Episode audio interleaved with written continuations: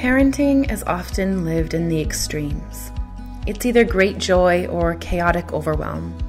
In one moment you're nailing it, and the next you're losing your cool. I want to help you find your way to the messy middle, to a place of balance. You see, balance is a verb, not a state of being. It is a thing you do, not a thing you are.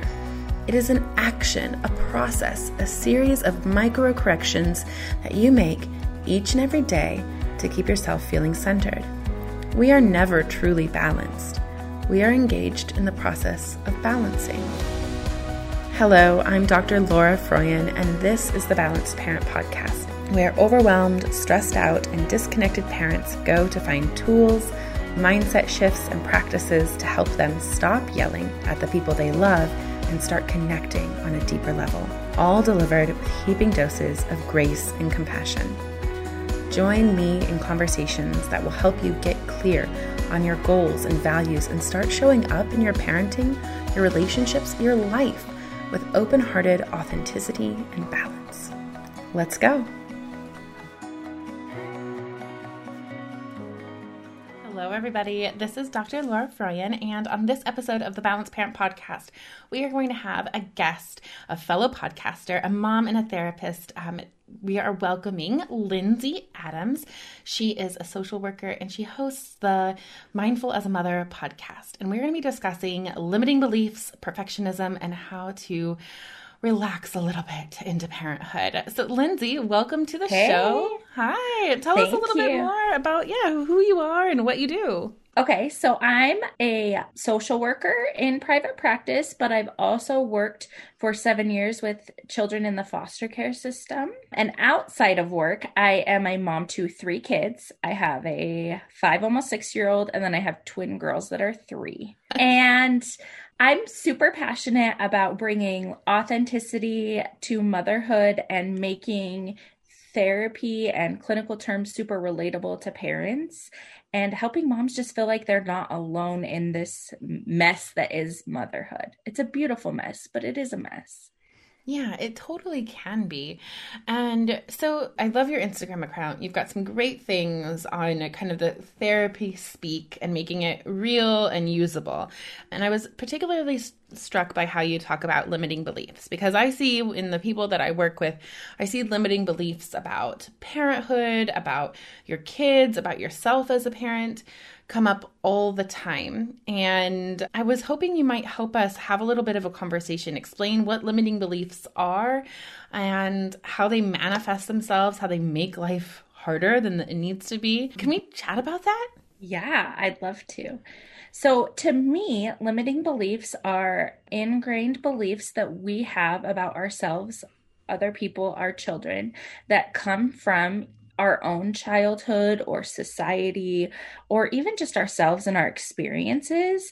And they often are things that limit us from being our truest self in motherhood, especially. So a lot of people like have the limiting belief that I should be blank blank as a mom, right? And that limiting belief keeps people stuck and from enjoying motherhood because they're so focused on being, say we're saying like my house should be clean as a mom, mm. so stuck on keeping the house clean that you can't fully enjoy the journey of motherhood. Okay. All right. And so can we talk for a second about how to identify a limiting belief, right? So how do we know we've got one going on? So I like to think of it's times when you get really emotional or reactionary to something that, and you kind of wonder, I wonder why this is such a big deal to me. Mm-hmm. And really ex- sitting with that and exploring with that is how we kind of notice if there's a limiting belief there. A common one that comes up about our child's behavior is if our child has a tantrum in the store. We get very reactionary to that. A lot of people get really upset. And if you look back and you sit with it and you think to yourself, why is that so upsetting to me? And it's because I have this belief that my child should behave a certain way in public. Mm-hmm. Where did that belief come from?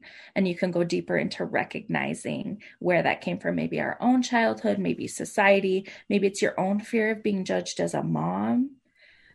So really just sitting with things that bring up really big emotions in us is, for me, the best way I found to identify limiting beliefs. Yeah. Another one that I hear a lot from, and I don't, you probably do too, but when I talk about being playful as a parent, a lot of parents come to me and say, I'm just not playful.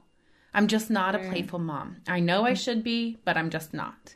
Yeah. Like, that's a big limiting belief that I see parents come to me with a lot. So once you've found a limiting belief, what do you do with it? Yeah, the first step is to sit with it and feel all the feelings that come up with it and think about where it came from and acknowledge that you have this belief about yourself and your you as a mother, and then work on identifying a belief that feels more true to who you are and creating it. You can write it out even like in a workbook or a journal. So if the belief is like, I am not a playful person, sit with that. Where did that come from? What does it feel like to not feel like a playful person? And then identify how you want to be in motherhood. Okay. So one of the things too, I think like oftentimes we have these beliefs. They're so deeply held. They feel like they're written, like carved into stone. Mm-hmm. But usually there is a time in our lives where they weren't true. And sometimes when I, I find limiting beliefs about myself, I think to myself, I ask myself, is that true? Has it always been true? Was there a time mm, when it wasn't yeah. true? What would I be like if it wasn't true? You know, if this thing wasn't true of me, what would I be like? You know, what would be my options? You know, like just a kind of curiosity, right? Just kind of wondering, just kind of playing with thoughts that you have around those beliefs. Like, where did that come from? Yeah, I love that. And I love even taking it deeper and challenging maybe the belief in some ways by saying, yeah. there are times that I have been playful with my kids, or I have, you know, we played on the floor together and I was engaged and playful with them. Or there was a time as a teenager or child that I was playful by nature, and trying to tap into what that was like for you so that you can bring it into today. Yes, that's so critical, because I think that, you know, we're so hard on ourselves as moms on all of these things, and the playfulness in particular. For myself, I was a babysitter for a long time. This is how I made my money as a teenager mm-hmm. and as a college student, like a lot of money, good money. I was good at my job. I was playful. Kids always wanted me to come over. It was so much fun and I loved it. And I always thought I, that's exactly how I was going to be as a mom. And then I got into motherhood and the weight of it was so much more. And so in reflecting back and thinking about this, because I had this limiting belief, I'm just, you know, I was playful before, but I'm just not a playful mom. I started looking at like, what were the conditions that allowed me to be playful oh, before? That's great. Yeah. yeah what yeah, What was it that allowed that playfulness to be free, flowing from me? What allowed me to be that other version of myself? And then I started taking a look at like, okay, so if I was able to be playful with other people's kids or with my niece and nephew before I was a mom, like, why does it feel so heavy now? And rather than focusing on my actual playfulness, I focused on those other things that were getting in the way, and getting those things sorted allowed playfulness to emerge again in my life. Yeah.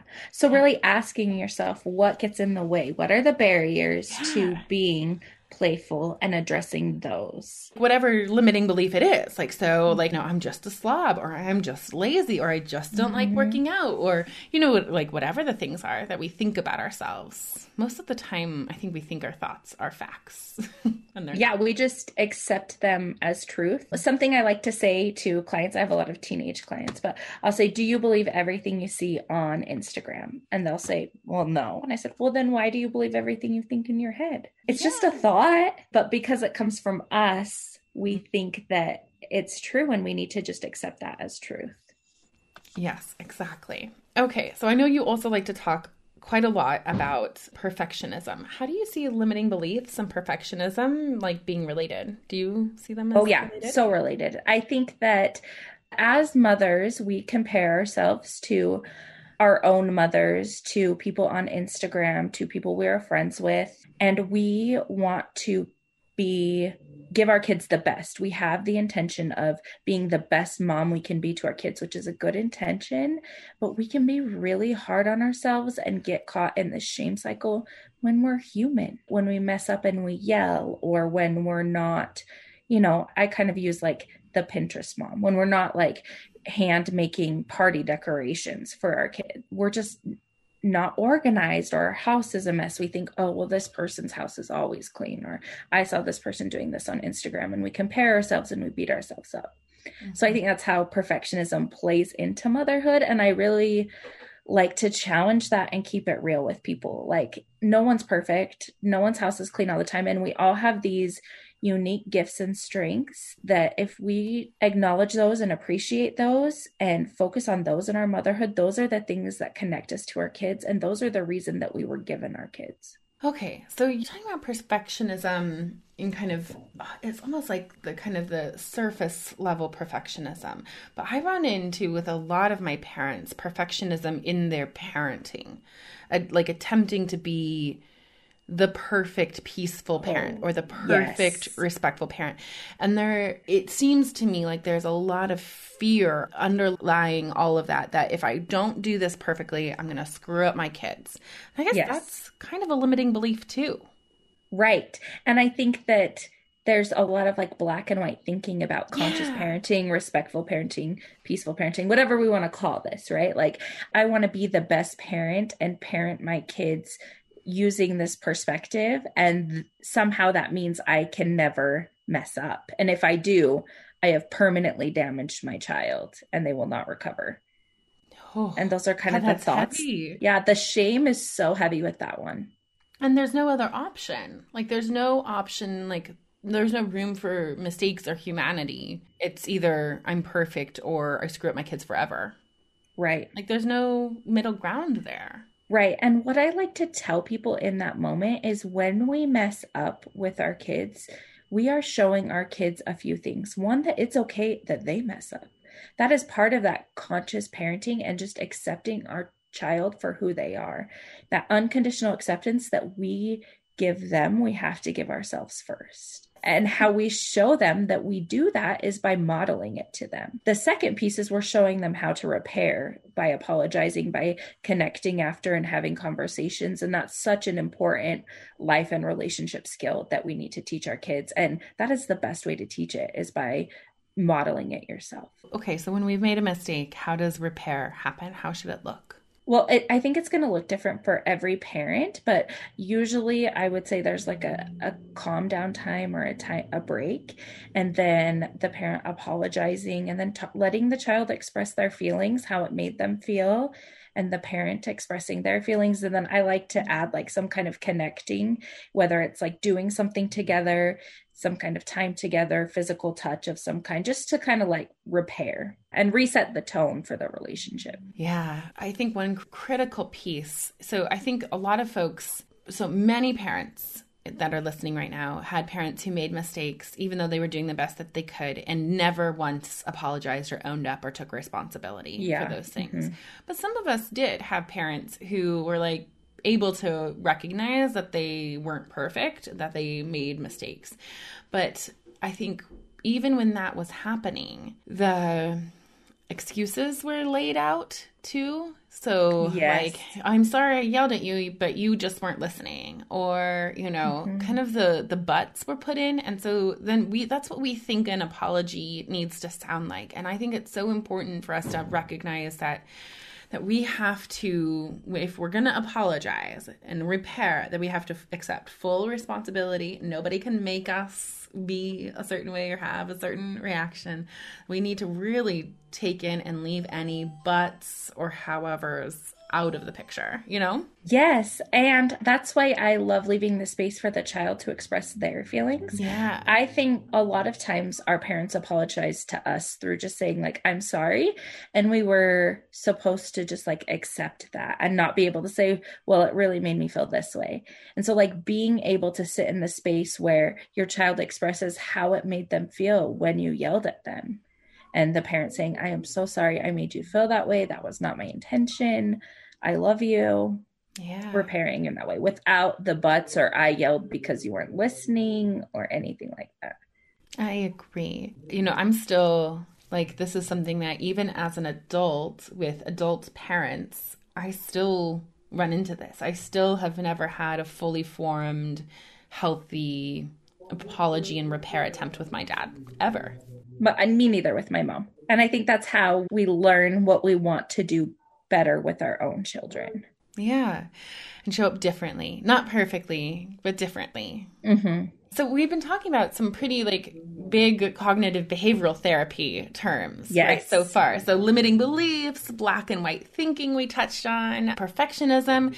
When I think about C B T, I think about thought work, working with the, our kind of internal dialogue. Mm-hmm. If folks are wanting to do some of that work with themselves, they know that they've got a somewhat unhealthy internal dialogue going on. What are some of the things that they can do? Because that's part of mindfulness too, right? I know you have your the Mindful as a Mother podcast. So this is part of mindfulness, is starting to become aware of our internal stuff and working with yeah. it. Yeah. So the first step I would say is to just be aware of how you're talking to yourself and the things you're saying to yourself. And some people are big, like love journaling, love writing things down. If you're one of those people, I think it's great to write down your thoughts, and seeing them on paper or on your phone in the note section can be kind of shocking to see that I have been talking to myself this way. And then something I love is ask yourself whether you would talk to a friend that way. Mm, would you yeah. say these things to a friend? Yeah. Okay. So some journal prompts then for everybody who's listening. You can jot these down and put them into your notes. So yes. just regular check-ins, awareness of my thoughts. What am I thinking right now? Another one that I like is, what story am I telling myself right now? Mm-hmm. Or am I making this mean about me or about my child or yes. about my relationship? What am I making this mean right now? And then what would come next?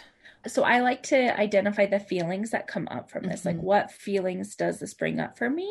And is this something from my past, like a feeling from my past or an event that I'm having a reaction to, or is this like a new feeling or situation? And then taking it a step further and kind of looking at those beliefs or thoughts and saying, whether it's true or not, does it help me to think about myself this way?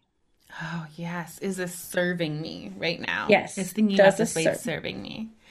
Okay. And so then if the conclusion is no, these thoughts are not helping me out right now, how do you go about constructing new ones? There's like the typical cognitive reframing, where you take the thought and you change it into a new thought, and practicing that to yourself every time that you have that particular thought.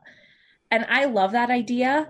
I think that what we change our thought into, we need to believe it and be relatable. Yeah. So it doesn't have to be like, so if the thought's like, I'm a bad mom, we don't want to say I'm the best mom, or I am, you know, I'm a good mom if you don't believe that. But you could say, I have wonderful qualities as a mother, or I love my children unconditionally, or things that genuinely feel true to you, because you have to buy into them. Yeah. And you can get to neutral first too. I, this yes. is something that I like to teach, is that it's tempting to just go all the way to the furthest positive end of the spectrum. I'm a great right. mom. I love my body. You know, I'm a wonderful wife. I can clean anything. I'm, I'm so good at organizing my house. When in reality, like, that's not believable, like you were saying. So getting to neutral and getting to facts, like what's an mm-hmm. observable fact. Mm-hmm. So even going from I'm a terrible mom to I'm a mom is a step in the right direction. Right. I'm a mom. Yes, I have a body. I have a house. There are things out yes. that aren't, you know, that aren't in cupboards. yes. And then you can move into kind of I'm figuring it out, into just gentler things like, you know, I'm figuring out how to be a good mom. I'm learning right. how to have better discussions with my partner. I am, you know, figuring out how to keep a house organized. It's something I've never done before. You know, mm-hmm. just little kind things. It's like a, a ladder. Like a yeah. stair-step. You're just like inching up. Yourself in yeah. that positive direction. Yes. Yeah. Cool. Okay. What other tips do you have for us? I feel like I'm like mining your brain. About what? So, I mean, this process of kind of what we're talking about is growing up alongside our kids, right? Yeah. Okay. So I have a tip. My tip is to always be learning and growing and working on yourself, right? Because we can't, expect our kids to do something that we're not willing to do ourselves. So be reading books, be doing your own therapy, be taking classes, listening to podcasts. And I mean, if they're already listening to this podcast, they're already doing the work, right? So yes. like, just keep doing that work on yourself. And it is really, really cool to see how having children can really bring out every issue you need to work on in your life. Oh yes, they are so good at that, aren't they? Yeah, they're no, amazing. If, if you have something deep down that you have been avoiding working on, your children will bring it out in you. You know, acknowledge that, feel the feelings, and then take that as a the opportunity to work through that issue.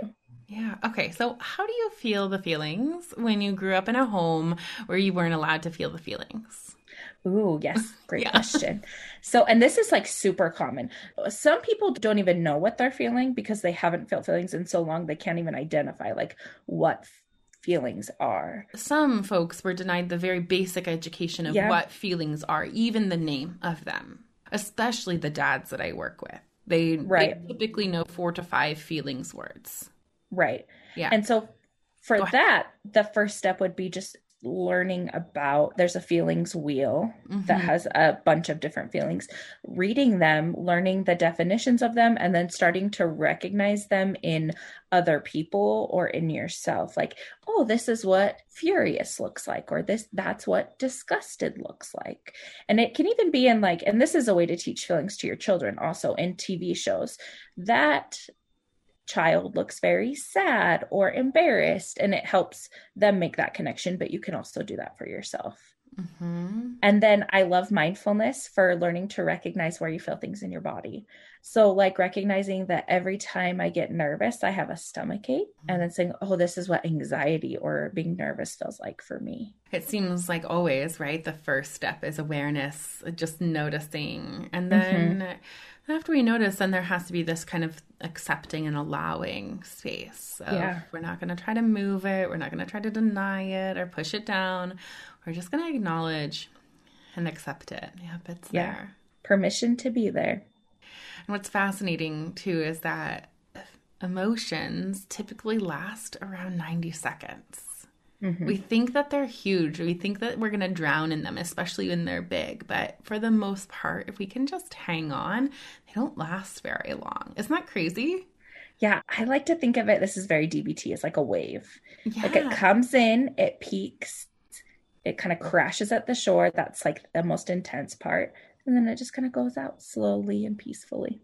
It absolutely does. And, you know, I use that wave analogy to teach my kiddos, too, yeah, about their feelings. And really, like, when it comes to our kids' big feelings, it's our job to be the steady rock in the midst of the wa- storm mm-hmm. of waves, right? That they are having these big waves of emotions and we're right there with them, but just holding steady, that mm-hmm. they can kind of rage against and crash against, and we're right there, something that they can be tethered to.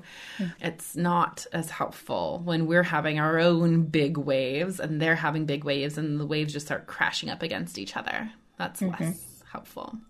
Yes, and you have to be able to manage your own emotions in order to help your child manage theirs. Yeah. And really, like, how are you supposed to do that if you've never learned? That's when, it, I mean, it makes sense to me that it's mm-hmm. hard for parents to be present emotionally with their kids' big feelings when they aren't able to be present with their own. It always mm-hmm. starts with us, as, whew, as hard as it seems. And that can feel like a lot of pressure. Well, I feel like you gave us some very, very... good information here. Is there anything else you'd like to share with us? Where can people find you and learn more from you? Yes. So my Instagram is at Linds underscore Adams L C S W. Okay. And I'll have the link to it in the show notes. And then my podcast is Mindful as a Mother, and it can be found on any podcast platform. Great. Well, Lindsay, thank you so much for coming and chatting yeah, with us. And thank you for having me. Okay, so thanks for listening today. Um, remember to subscribe to the podcast. And if it was helpful, leave me a review. That really helps others find the podcast and join us in this really important work of um, creating a parenthood that we don't have to escape from, and creating a childhood for our kids that they don't have to recover from. And if you're listening, grab a screenshot and tag me on Instagram so that I can give you a shout out. Um, and definitely go follow me on Instagram. I'm at Laura Froyen, P H D. Um, that's where you can get a behind the scenes look at what balanced, conscious parenting looks like in action with my family. And plus I share a lot of other really great resources there too. All right, that's it for me today. I hope that you keep taking really good care of your kids and your family and each other, and most importantly, of yourself. And just remember, balance is a verb, and you're already doing it. You've got this.